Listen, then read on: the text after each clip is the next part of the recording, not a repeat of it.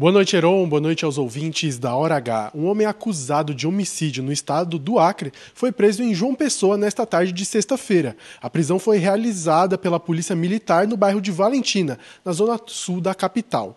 De acordo com o 5 Batalhão, que foi a unidade responsável pela ação, o acusado foi preso durante a abordagem via pública. Os agentes receberam informações e confirmaram que o homem de 22 anos de idade possuía um mandado de prisão preventiva em aberto.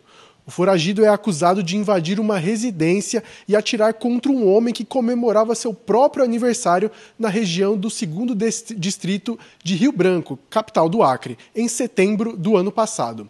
O foragido foi preso e apresentado na central de flagrantes para os procedimentos cabíveis e o cumprimento da pena. Leonardo Brandt na hora H, o dia inteiro em uma hora.